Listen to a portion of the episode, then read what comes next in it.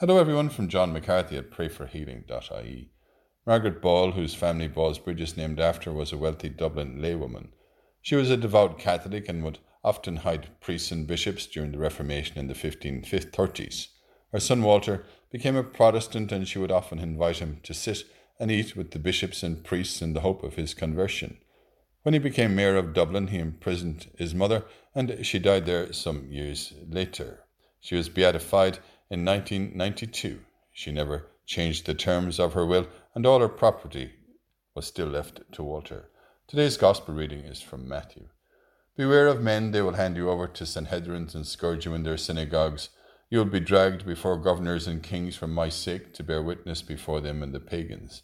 But when they hand you over, do not worry about how to speak or what to say. What you are to say will be given to you when the time comes, because it is not you who will be speaking, the Spirit of your Father will be speaking in you. Lord, today give us your courage and, and in these days, put words on our lips when we need to defend ourselves or our faith, as we pray together and say for one another.